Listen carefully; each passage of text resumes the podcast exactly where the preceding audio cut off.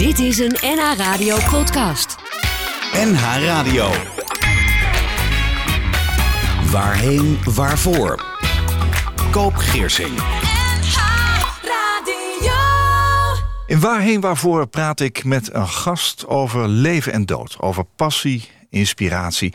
En vandaag praat ik met Suzanne Duivenstein. Ze noemt zichzelf onafhankelijk begrafenisondernemer. Welkom Suzanne. Dankjewel. Hoi, goedemorgen. Uh, verzorg je ook crematies? Ja, zeker ja. Maar het woord begrafenisondernemer is vaak toch herkenbaarder voor mensen. Ja. Zeker als ik me voor het eerst voorstel aan mensen in een totaal andere context, dan uh, is het woord uitvaartondernemer moet ik dan toch opvallend vaak herhalen. Maar begrafenisondernemer, dat uh, is duidelijk in oh, één wat keer. slim van je. Heb ik eigenlijk zelf nog nooit over nagedacht. Dus dat moet ik eigenlijk vanaf nu ook doen. Ja, misschien wel. Dus Ja. Ik vind het een mooi woord ook, begrafenisondernemer. Ja, dat is wel waar, ja. Mensen zeggen ook vaak... eh, ik, ik zit met de begrafenisondernemer in gesprek... Hè, als ze een telefoontje krijgen, als jij er bent. Ja, ook al zijn ze een crematie aan het Dan gaan we organiseren. het over crematie ja, ja. Onafhankelijk, dat zit heel erg in jouw genen, heb ik begrepen. Wat bedoel je daarmee? Ehm, nou, ik ben, eh, ik ben zelfstandig ondernemer en eh, werk in mijn eentje. Eh, en eh, ja, ik probeer mezelf zo eh, min mogelijk afhankelijk te maken van allerlei belangen. En die kunnen soms in grote dingen zitten, maar ook in kleine dingen. En die Hoe grote dan? dingen, ja, ik bedoel daarmee financiële belangen, eh, commerciële belangen. Eh, ik kom die veel tegen in de uitvaartwereld, Mhm. in de branche, die erg op geld gericht is, vind ik. En het maken van winst. En ja, sommige belangen die hebben mee te maken dat mensen eh, ja, naar bepaalde locaties of bepaalde Ja. standaard of bepaalde producten en diensten toegedreven worden, omdat de ondernemer of de onderneming daar een provisie op maakt. Oké. En dat staat voor mij echt haaks op, het, eh, op keuzevrijheid van mensen. Ja. En zeker in een situatie waarin ze best kwetsbaar zijn, namelijk in rouw. Eh, en je bent niet op je scherpst, je bent niet op je creatiefst. En ja, je wordt best makkelijk ergens doorheen geloodst door een begrafenisondernemer of begeleider. En ehm, ja, als dat niet belangeloos is, dan vind ik daar wel iets van. Ja, daarom zeg je onafhankelijk. Ja, ja, om dat betaalt- duidelijk te maken. Men betaalt jou voor je uren. Ja, dat is mijn toegevoegde waarde. Ja, dat is waar. Oh, dat is mooi. Ook natuur, duurzaamheid en spiritualiteit horen bij jou. Suzanne Duivenstein is uitvaartondernemer. Ik moet nou ook begrafenisondernemer zeggen. Mag hoor, uitvaartondernemer herken ik me ook wel in. Ja, nee, maar goed, laten we het ook duidelijk houden. Onder de naam Suzanne bij afscheid. En met haar praat ik in deze aflevering van Waarheen Waarvoor. Suzanne komt uit de zogenaamde corporate wereld... en voelde op een gegeven moment te weinig relevantie in haar bestaan. Ze vroeg zich af op welk leven ze zou willen terugkijken... als ze een oud besje van 100 zou mogen worden. Wat deed je in de corporate wereld, Suzanne? Ik werkte bij een bank, een, een grote Nederlandse coöperatieve bank. En eh, daar was ik eigenlijk bij toeval beland tijdens mijn studie. Ik studeerde organisatiekunde aan de Oh ja. VU in Amsterdam.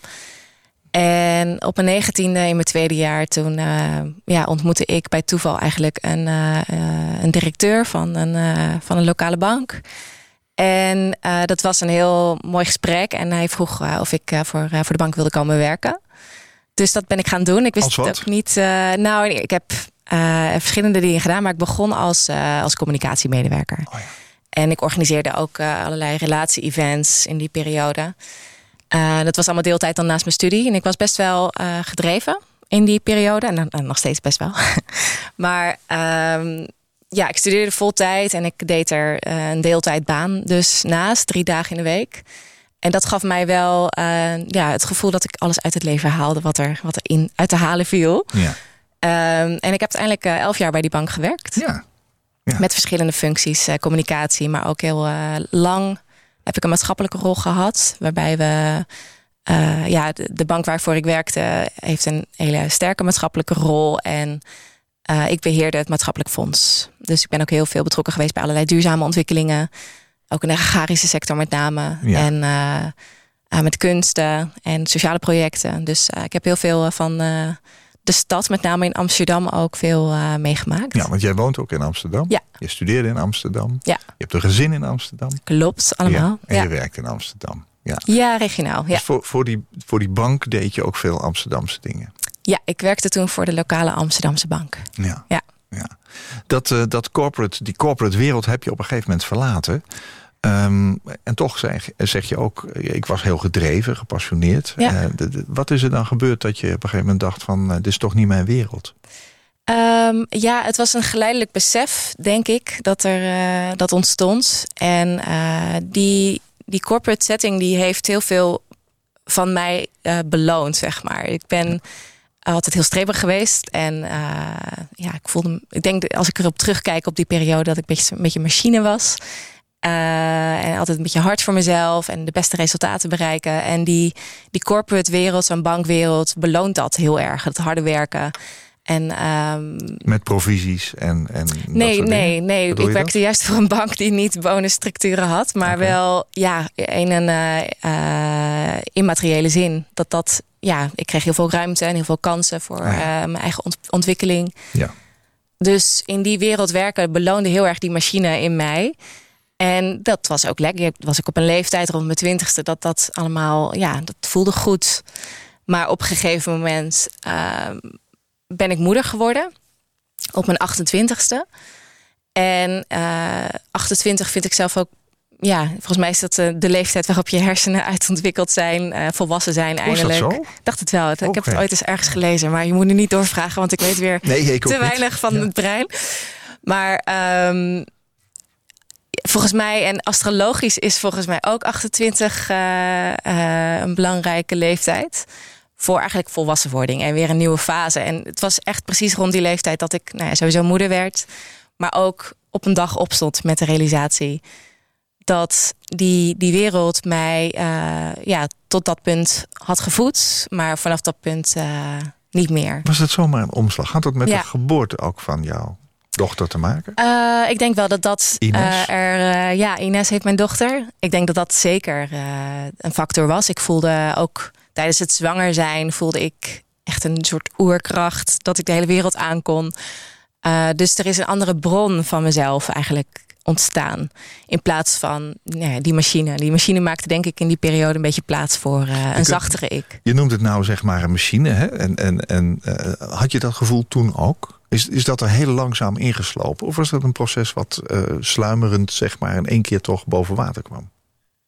nee, dat is wel geleidelijk gegaan maar dat is een, gewoon die persoonlijke transformatie geweest, die, die geleidelijker is gegaan. Ja. Uh, maar ja, het moment van, van, van zwanger raken en, en moeder worden van, na de geboorte, dat, dat zijn wel hele grote transities. En die hebben denk ik wel in één klap ook heel veel teweeg gebracht. Het moeder worden, ja. Ja, absoluut. Ja, ja. ja. Dus die hebben mij iets zachter gemaakt.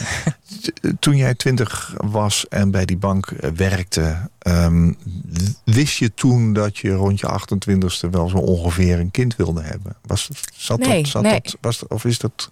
Nee, ik had eigenlijk nooit gedacht dat ik kinderen zou krijgen. Uh, sterker nog, ik, uh, en dat heeft ook wel te maken met uh, de reden waarom ik het huidige vak in ben gestapt. Ehm, ik heb, ja, als van begrafenisondernemer. ik heb altijd heel veel met de dood gehad sinds dat ik tiener ben. En dat manifesteerde zich best wel sterk. Hoe? Um, nou, in wel donkere, donkere periodes, in mijn begin tienerjaren, uh, dat ik het leven wel heel moeilijk vond. En ik wil niet zeggen dat ik het leven nu makkelijk vind, maar uh, het leven moeilijk vinden, dat, uh, dat, was, dat manifesteerde zich wel heel erg in, in mijn tienerjaren. Mm -hmm. En ik dacht altijd, ik hoor het wel vaker bij mensen dat het, dat het voorkomt. maar ik dacht altijd dat ik niet oud zou worden, dat ik jong zou sterven. En dat was een beetje ook een leeftijd die ik dan in mijn hoofd had. Van nou, ik word niet ouder dan 30 of 28 of 27 of zo. Okay. Dat was echt een, ja, bijna een gegeven voor me. Ja. Uh, dus ik dacht ook vroeger nooit na over uh, een gezin stichten of trouwen of ja, verre toekomstplannen maken of voorstellingen maken van uh, mezelf oud. Dus dat, ja, dat was zo normaal voor mij. Dat is wel bijzonder op zichzelf. Dat je op die leeftijd zeg maar het idee hebt, ik word niet oud. Je was gezond. Ja, er was geen enkele was, er concrete in, aanleiding. In, het gezin waar je opgroeide, waardoor je Ook dit niet. dacht? Nee, nee, er was geen, geen uh, heldere aanwijzing hiervoor. Ben, het was uh, echt een gevoel. Heb je, heb je erover gepraat in die tijd met mensen? Heb je het wel verteld? Was het, zat het in Gekscherend. Nee, het waren denk ik meer opmerkingen van mezelf. Van ja, maar ik ga toch niet oud worden. Maar dan op een lollige, stoere uh, manier of zo, maar niet. Was de buitenkant. Ja, dat denk ik wel. Ik, denk, ik, ik heb er vroeger denk ik op die leeftijd weinig over mijn eh, over mijn mentale gezondheid gesproken. Mhm. Ehm, en ik vind dat nu, ik moet er nu aan denken, omdat het volgens mij afgelopen week was het World Mental Health Day, volgens mij. Ongetwijfeld. Om de openheid te verbeteren van het spreken over je eigen Ja. mentale gezondheid. En nou, ik, denk, ik denk dat ik best wel, maar dat is, hoort ook wel bij een puberbrein. Dat je het eh, allemaal niet zo makkelijk hebt. Dus ik beschouw het ook heel erg in het normale hoor. Maar eh, ik, heb, ja, ik heb het gewoon niet altijd even makkelijk Nou, gevonden. Het leven. is ook een hele lastige periode. Ja, voor, jezelf en voor je omgeving. Herkennen mensen dat wel? Ja. Ja. Waarom ben je organisatiekunde gaan studeren? Ehm, nou, ik heb, ik heb best een, een brede blik. Ik ben geïnteresseerd in, in veel. En ook veel in de samenhang van dingen. En organisatiekunde was voor mij een studie. Het heette niet zo. Het heette beleid, communicatie en organisatie aan de, aan de VU. Uh, maar het is dus een soort organisatiekunde. En uh, dat gaf mij een, een manier van kijken naar uh, de wereld. Um, ja, door samenhang. En um, ik heb, ben uiteindelijk in de loop van die studie heel erg naar meer de psychologische kant van organisaties mm -hmm. gaan bewegen. Mm -hmm. um, dus bijvoorbeeld ook in, in maatschappelijk verantwoord handelen van organisaties en, en duurzaamheid en de relatie tot de planeet en de people, planet, profit verhouding. En um, ja, die organisatiekunde die heeft mij wel, die, die brede blik heeft mij uh, dat perspectief wel heel erg verrijkt. Je wist ook dat dat wel aan bod zou komen daar. Ja, zeker. Ja, ja, ja. ja zeker. Ja, ik dus had uh, een hele bewuste keuze om dit te gaan doen. Ja, maar ik had, ben, ja, het is ook ergens een heel uh, flinterdunne basis ja, zeg je waarop. ja, zeg ik nu. Het was toen. Ik heb niet heel lang getwijfeld over mijn studie. Maar ik denk, als ik nu terugkijk op die periode, denk ik, oh, ik had ook misschien wel kunstacademie kunnen doen. Ja. Dat had ook zomaar kunnen lopen. Wat Ja. dat betreft is het leven denk ik allemaal één groot samenloop van toevalligheden. Nou ja, als je je realiseert dat je vanuit die lastige pubertijd keuzes moet maken die voor de rest van je leven best belangrijk kunnen zijn, is, is dat ook inderdaad flinterdun. Ja, zeker. Ja, Er zijn er maar enkelen die brandweerman worden natuurlijk. Nou ja, sommige mensen die uh, het lijkt me heel veel rust geven als je het uh, heel lang heel, uh, heel mij goed ook. weet. Ja, ik, ik, snap precies wat je bedoelt. Um, je hebt me ook drie liedjes toegestuurd en we gaan zo meteen het eerste liedjes even draaien. Je zegt over muziek, ik heb een hele waslijst aan levensmuziek in mijn ja. Spotify-lijst staan. En de muziek die bij mijn afscheid gehoord moet worden zal denk ik niet zozeer uit liedjes bestaan, hè, even tussen aanhalingstekens. Ja. Maar uit audiovisuele vervoeringen. Wauw, hoe heb je het zo kunnen bedenken? Dat klinkt mooi. En die hebben de functie van boodschapper van een toestand. Nou, maar moet je even toelichten. Ja, ik ben uh, ook al sinds dat ik tiener ben uh, nummers aan het verzamelen voor Ja? mijn uitvaart. Ja. Aangezien dat... Uh, Oh ja, dat hoort daar natuurlijk wel ja, bij. dat, dat moest ik me een beetje dood. voorbereiden blijkbaar. Ja. En ja, ik, ik draag dus ook al heel lang mijn uitvaartmuziek met me mee. Ja. En ik noem dat eigenlijk nooit mijn uitvaartmuziek, maar mijn levensmuziek. Want het Ja. voelt een beetje als mijn, mijn soundtrack, zeg maar. En uh, ja, die heb ik allemaal ook verzameld in Spotify. Ik bedoel, dat kan tegenwoordig natuurlijk erg makkelijk. En dat is echt, volgens mij, twee uur muziek nu of zo. Uh, en dat zijn dan ook echt de kernkeuzes. Ik bedoel, ik hou van heel veel muziek. Ja. Dus, uh, maar deze muziek is wel echt... Dit zijn allemaal nummers die wel iets over me zeggen. En ik vind het heel fijn bij het idee van mijn uitvaart ooit. Ik denk nu dus inmiddels niet meer dat ik heel jong ga uh, sterven... maar dat ik best wel oud zou kunnen gaan worden. Uh, dus we zien tegen die tijd wel wat, uh, wat de muziek is. Ja. Maar ehm, ik, ja, ik heb wat minder met, met liedjes. Er zit ook in die hele waslijst zitten echt heel veel liedjes. Ja. En met liedjes bedoel ik echt dat er een, ja, een couplet, een refrein, een couplet en een refrein Oh ja, ja. met zang. En er zit heel veel Radiohead tussen, omdat dat bij mij ook resoneert. En, en Placebo en Muse. maar ja, ik, ik merk dat mijn echte uitvaartmuziek, dat dat best wel ja, met minimale zang zou mogen.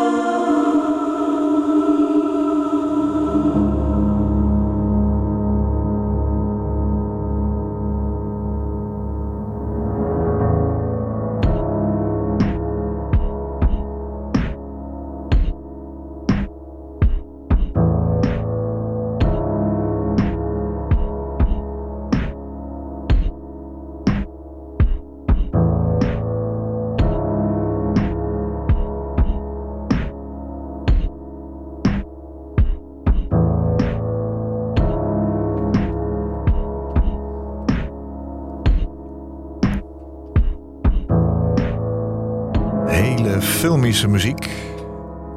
Ik zie natte straten. Het is donker.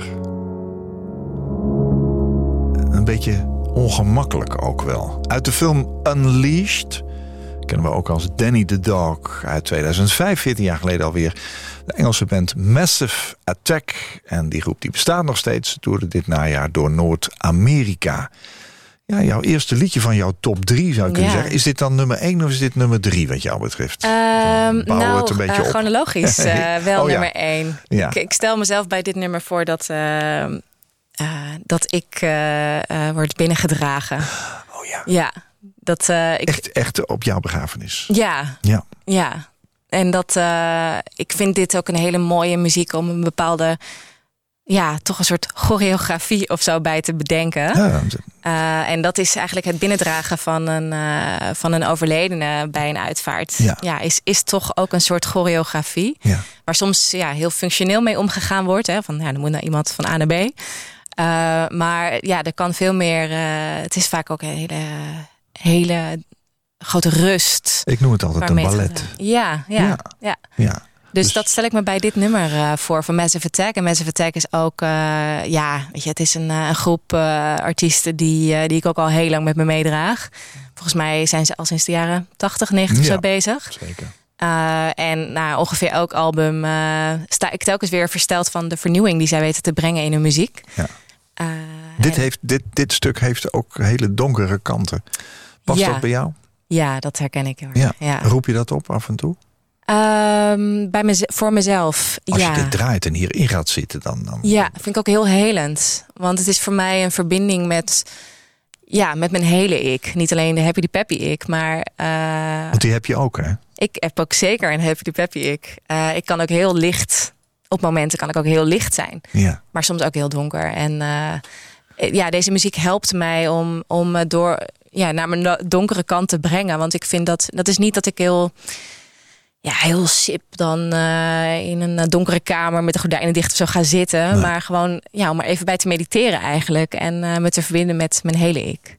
Gaan we het straks nog over hebben. Meditatie is ook belangrijk voor jou. Heb jij die hele donkere kamer gedachte, gordijnen dicht, wel meegemaakt in, in jouw puberteit? Nee, niet in die vorm. Nee. niet Nee. in die vorm. Oké. Suzanne Duivenstein is vandaag mijn gast. Ze is onafhankelijk begrafenisondernemer. Ehm, ja, goh, jij zegt als je jezelf wilt ontladen of bevrijden van zwaarte, dan helpt muziek. Ja, Maar dit is wel hele zware muziek, hè? Ja. Ja, dat snap ik ook. Ehm, ja, je hebt al verteld, hè? je had die baan, 11 jaar. Ehm, op een gegeven moment heb je dat ook in je tekst een bullshitbaan genoemd. Dat is nogal wat.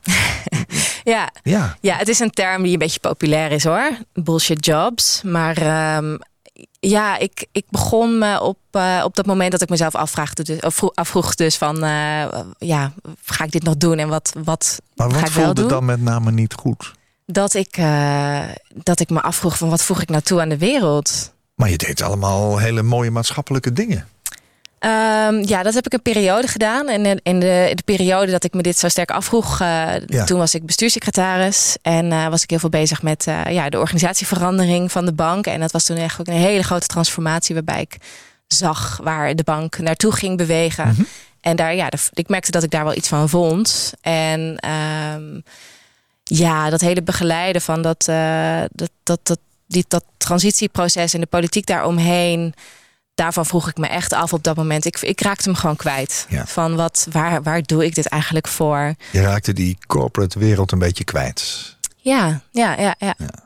Ja, dus ik ben. eh, eh, ja, op dat moment ben, ben ik me gaan realiseren dat ik, dat ik meer betekenis in mijn werk wilde, in mijn dagelijks leven wilde brengen. Ja, En dat, dat ja, die, die corporate wereld mij daar te weinig in zou kunnen voorzien. ja. je had inmiddels een dochtertje. Ja, Dus je, je was ook van binnen wat veranderd. Je, je hersenen Ja. waren uitgewerkt, zeg maar. uitontwikkeld, laat ik het zo zeggen. denk ik. Ehm, je, je was eigenlijk al vanaf jongs af aan gefascineerd door de dood. Dus dan zou ik zeggen 1 en 1 is 2. Ja. Is het, was het ook zo het was simpel precies zo. Ja? Ja, ik, het was echt ook op één dag dat ik eh, die realisatie had. Ja. Dat ik dit vak in wilde, dat ik wilde stoppen Ja. en dit vak in wilde stappen. Ja, nu zeg je, mijn werk is nu veel meer als mens, als heel mens, met gevoel en, en met een hart. Ja. Waarom is dat zo belangrijk voor je? Ja, dat heeft met gewoon een heel uh, wezenlijk uh, ont ontplooiing, denk ik, van mezelf te maken. Dat ik, dat ik er mag zijn. Ja. Dat, dat is iets heel wezenlijks. En uh, ja, wat ik eerder beschreef over die corporate wereld, dat die gewoon iets van mij, een onderdeel van mij beloonde. Dat was ook slechts een onderdeel van mij. En ik had het idee dat ik niet volledig als heel tot mijn recht kon komen in die setting. Uh, dus dat vroeg ook een beetje een radicale doorbraak uh, om een totaal andere wereld in te stappen, een totaal ander type werk te doen. Het is veel meer lijfwerk wat ik nu doe, minder, minder breinwerk. Uh, minder slimmige dingen uh, uitgekiend, maar gewoon ja, op gevoel bewegen. En dat bevalt veel beter. Ja, ja, ja, dat voelt echt alsof ik nu veel meer bij mezelf ben gekomen. Ja, je zegt op een gegeven moment... en toen riep de dood me. Dat was de wereld die ik te betreden had. En, en niet in de suïcidale uh, zin, maar in de zin dat ik de dood en afscheid nemen... dichter bij het leven wilde brengen. Daar had je dus betekenis te brengen. De dood riep je. Hoe ging dat? ja. ja, dat was dat inzicht op die ene dag. Dat ik... Uh, ja, de, de dood heeft zich zo sterk altijd gemanifesteerd. En dus ook al heel lang. Je kunt dus een dag benoemen waarop dat echt heel ja, duidelijk ja. werd. Ja, dat was echt één dag. Dat ik echt daarmee opstond. En dat het even heel hard stormde in mijn hoofd. Uh, met dat vraagstuk van ja, ik moet hier weg. Ik voel in alle cellen van mijn lijf dat ik hier weg moet. Ja. Uh, maar wat dan? En ja, de dood riep me. Daarmee bedoel ik dat ik echt op dat moment ook tot een inzicht kwam van ja, ik moet nu iets met de dood gaan doen, want het houdt me al zo lang bezig. Ja. En uh, ja, net als iedereen heb ik uitvaarten meegemaakt in mijn leven. Uh, gewoon heel, heel gemiddeld. Uh, en ook uiteraard via die uitvaarten ook een indruk gekregen van hoe die uitvaartwereld of hoe de wereld van de dood vorm krijgt in onze westerse samenleving.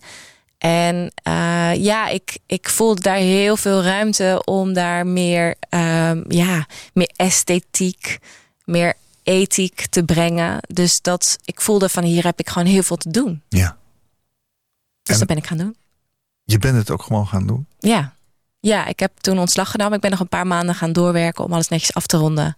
Ik ben een opleiding begonnen. Je hebt dus iemand, je baas, verteld... eh, ik ga hier weg. Ja, Je, had, je was gewoon in vaste dienst, had een goede cv. ik had gouden handboeien. Ja, Dat was toch ook wel... Ja, Ja. gouden handboeien, dat is een mooie uitdrukking. ja banken hebben uiteraard gewoon hele goede Ja. eh, arbeidsvoorwaarden. En En Ik toch had ook, ging je dat eh, verlaten. ja, ja ik, had, ik had uiteraard ook heel veel kansen. Maar ik, ik, ja, ik Hoe merkte bevrijdend was het om daar weg te lopen?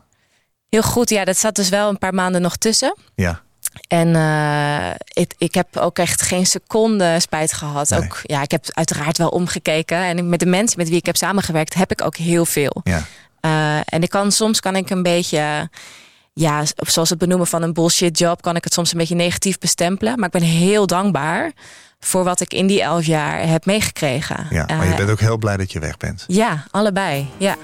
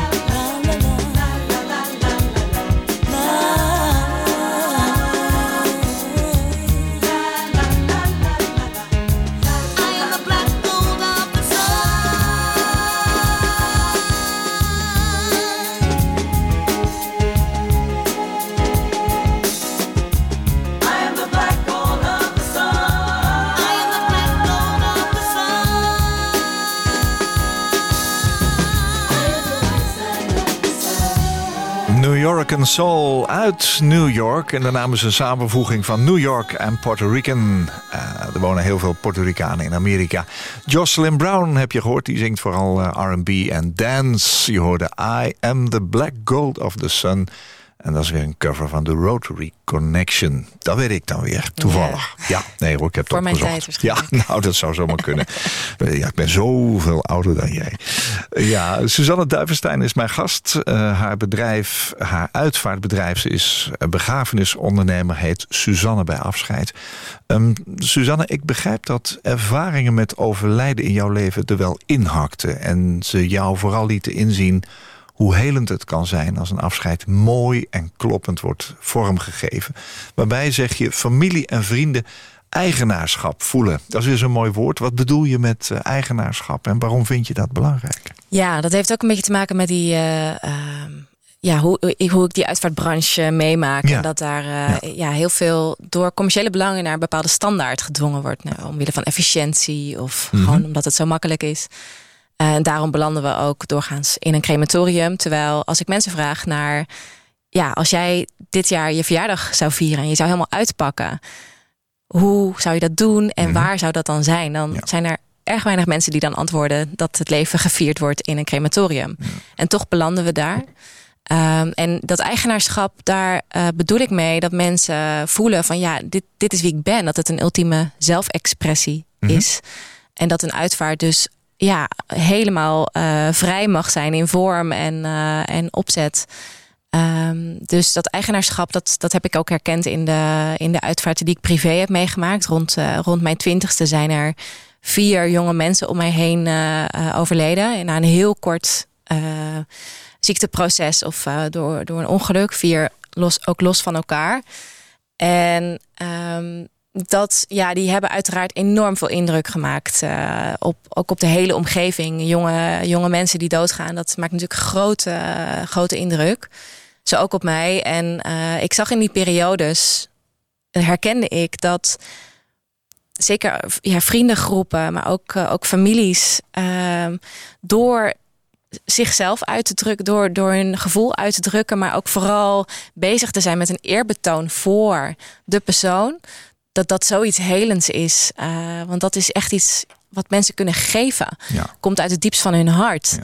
En daar de volledige ruimte en uh, de, ja, de stimulering ook voor bieden als, als uh, begrafenisondernemer. Dat vind ik echt het allerbelangrijkste van mijn rol. Ja. Jij was toen twintig toen dat gebeurde. Hè? Dat was rond, ja, rond mijn twintig. Dat was natuurlijk uh, eigenlijk een beetje het slot van je puberteit, zou je kunnen zeggen. Ja. Een, een tijd die ook voor jou niet heel erg, ja, zeg maar, makkelijk was. Um, je was al heel erg bezig met dood en leven. Dan gebeurt er dit. Je, je, zegt, ik was ook enorm onder de indruk van alle liefde, broederschap en zusterschap. Ja, ja. Hoe, hoe zat dat op dat moment dan in jouw eigen leven? Nou, het bijzondere was dat uh, bij een van, uh, een van deze jonge mensen die overleed... en dat is ja, de laatste van deze vier uh, geweest...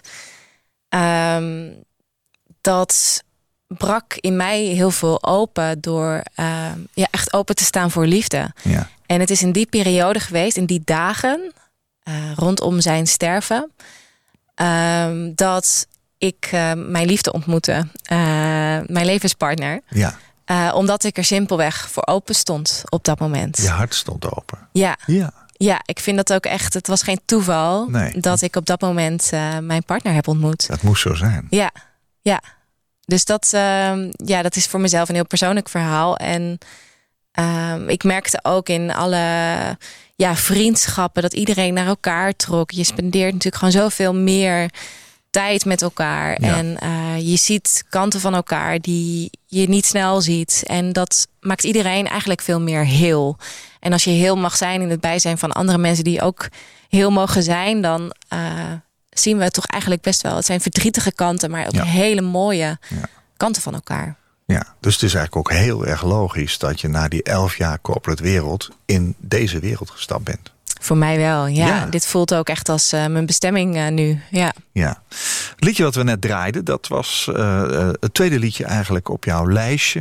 I am the black gold of the sun. Waar zit dat ongeveer in dat verhaal van jou? Um, nou, dat zit eigenlijk aan het einde van mijn uitvaart. Ehm, waar het vorige nummer van Massive Attack uh, het begin zou zijn, wat mij betreft, is dit het einde. Omdat ik vind het zelf een heel dansbaar, maar toch ook mag het kan ook verdrietig dansbaar, zeg maar, mm-hmm. zijn, dat nummer. en ik vind het altijd in uh, bij uitvaart, de uitvaart die ik begeleid, vind ik dat het belangrijk dat de uitvaart een goede opbouw heeft. Dat mensen bij, uh, door die uh, opbouw bij bepaalde emoties kunnen komen, ook een bepaalde diepte kunnen bereiken. Ja. maar dat moet niet aan het einde zijn, want ehm, dat, dat kan soms een heel naar gevoel geven bij het verlaten van de ruimte bijvoorbeeld. Mm dus ik vind juist dit nummer aan het einde van een ceremonie uh, heel mooi, omdat het, het is even goed een beetje melancholisch. Het is even goed een beetje. Je mag er ook best wel op. Ik zou erop kunnen huilen als je dat zou willen. Maar uh, het is vooral. Um, ja, het begeleidt je ook wel weer naar iets lichts. Ja. ja. Uh, terwijl het toch ook over de dark side of the sun gaat. Dus het eerste stuk hebben we gehad. Dit was het laatste stuk in diezelfde ceremonie. Je hebt nog een derde liedje, Maribou State met Colors in C. Waar zit dat? Ja, uh, dat is ja, obviously dan een beetje in het midden. maar um, ik vind dat ook een nummer met, uh, ja, met een bepaalde baseline die ook weer diepere lagen raakt. En um, er zitten ook wat blazers in die uh, ook iets heel abrupts geven. Dus het, het vervoert ook.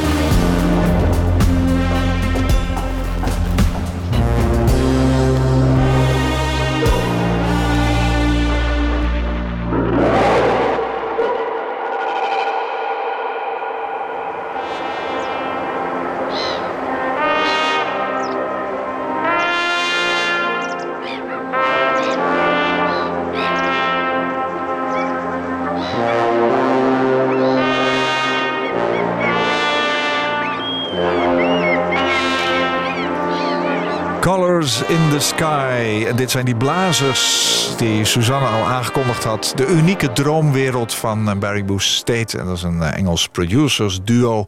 Ze waren in maart jongsleden nog eh, hier in de Melkweg in Amsterdam. En ze stonden vorig jaar in 2018 op Lowlands. Suzanne, duurzaamheid en natuur zijn belangrijke thema's in jouw werk. Waarom is de natuur zo belangrijk voor je? Um, nou, ik heb een beetje last van de wereld soms. en, uh... Zielepijn noem je dat, hè? ja. Wat is dat? Nou, het is een soort... Het lijkt uh, een heel oud gevoel dat het ouder is dan mijn eigen leven. Van een soort ja, pijn hebben van hoe de wereld in elkaar zit. En ook heel onbestemd voelt dat ergens. En ik denk ook dat dat onderdeel kan zijn geweest van de pijn die ik in mijn puberteit bijvoorbeeld voelde. Um, die maar is dus de... nog niet weg. Nee, zeker niet. Nee, ik, ik heb heel veel last van hoe, hoe we als mensen op deze planeet uh, leven. En uh, ten koste van leven. En dat dat ook is waarop onze economie op gebaseerd is. Uh, en dat het heel erg ja, egocentrisch is. En um, dat de mens boven alles lijkt te staan. En dat de mens de natuur lijkt te kunnen gaan overwinnen. En misschien zelfs de dood. Ja. Um, en ja, ik, ik verlang zelf naar zoiets anders. Het een soort oorverlangen naar uh, veel meer in harmonie kunnen leven met, uh, met de natuur. En dat is ook cruciaal om als mens, als soort te kunnen blijven overleven, denk ik, op deze planeet. Ja. Lukt jou dat zelf persoonlijk? Uh, ja, het is een heel, heel lastig proces, om, omdat je ook voor, voor je gevoel moet je een soort van in je, in je luxe leven heel veel offers brengen als je duurzaam wilt leven. Maar ik ben inmiddels voorbij het stadium dat ik het voel als offers. Ik ben echt heilig overtuigd van dat we uh, met een veel kleinere voetafdruk kunnen leven. Uh, gewoon veel minder hoeven te consumeren. Um, en dus ook veel minder ten koste van hoeven te leven. En dat, het veel, dat je veel meer dingen voor, voor het leven kunt, uh, kunt aanschaffen. En die eerlijk geproduceerd zijn, waar iedereen zijn verdiende loon krijgt. Um, dus uh, daar ben ik zeker heel erg van overtuigd. En daar slaag ik ook best wel goed in in mijn gezin. Ja, ja en hoe vertaal je dat naar je werk? Naar mijn werk. Uh, een uitvaart is per definitie niet duurzaam. Um, de samenkomst van mensen alleen al is belastend, uiteraard, voor het milieu. Um, nou, ik denk uh, dat we alsnog de functie van een uitvaart heel erg belangrijk vinden. Dat is gewoon een heel belangrijke riet de passage, een overgangsmoment in ons leven. Um, dus die samenkomst, daar kunnen we denk ik weinig aan doen. Behalve livestreamen, maar dat zie ik ook niet zo snel uh, slagen. Um, maar ja, er gaat, het gaat heel erg over materialen die we gebruiken bij een uitvaart. Ja. En hoe we ook de natuur zijn gang durven laten gaan. Uh, ja. Bijvoorbeeld ook met het lichaam. Um, het is best natuurlijk confronterend om te zien dat een lichaam uh, achteruit gaat. Als, uh, als er bijvoorbeeld een week tussen het moment van overlijden en de uitvaart zit. Ja. Um, ja, dan verandert een lichaam. En in hoeverre verdurven we dat nou onder ogen te zien? Want het is de natuur. En de natuur heeft ook een schoonheid. Want de natuur doet zijn werk op dat ja, moment. De vergankelijkheid wordt zichtbaar. Ja, ja. Dus um, ja, we kunnen dat allemaal wel weer tegenwerken en oplappen. En, maar ik hou heel erg van de natuur gewoon maar volgen. En daar, dat leren begrijpen. En zo ook met uh, ja, alle materialen die we gebruiken bij, bij begraven bijvoorbeeld wat we allemaal uh, ja, de grond instoppen, is ook ontzettend belastend. Ja. Uh, en er wordt eigenlijk ook door die manier waarop we begraven heel weinig gebruik gemaakt van de nutriënten die ook weer in ons lichaam zitten. Wat zijn dat? Uh, nou ja, we zijn uiteindelijk gewoon een bron voor plantleven. Oh ja. En ja, die, we, we, benutten onszelf niet als bron eigenlijk. Bij, ja. ja. Dus ik vind het wel heel belangrijk om uh, bij uitvaarten veel meer naar de kringloop van alles te kijken. Ja. Ben je er al als uh, begrafenisondernemer of ontwikkel je nog door? Ja, ik ontwikkel elke dag door. Elke ja, dag. ik uh, kan nog lang niet zeggen dat ik er al ben. Nee. nee. Mijn gast in deze aflevering van Waarheen Waarvoor was Suzanne Duivenstein. Afkomstig uit die zogenaamde corporate wereld. En op een gegeven moment voelde ze te weinig relevantie in haar bestaan en ze vroeg zich af op welk leven ze zou willen terugkijken... als ze een oud besje van 100 zou mogen worden. Ze is uitvaartondernemer geworden en werkt met liefde vanuit haar hart... waarbij ze haar onafhankelijkheid en de natuur heel belangrijk vindt. Suzanne, dank dat je je verhaal hier wilde vertellen. Nou, dankjewel voor de uitnodiging. En dat je er was. ik hoop dat je veel mensen mag ondersteunen met jouw visie. Dankjewel. Alle goeds. Koop Geersing. Als jij een keer te gast wilt zijn in Waarheen Waarvoor om te vertellen over jouw levensreis, laat me dat dan weten via waarheenwaarvoor.nhradio.nl. Waarheenwaarvoor.nhradio.nl. Dit was een NH Radio podcast. Voor meer, ga naar nhradio.nl. NH Radio.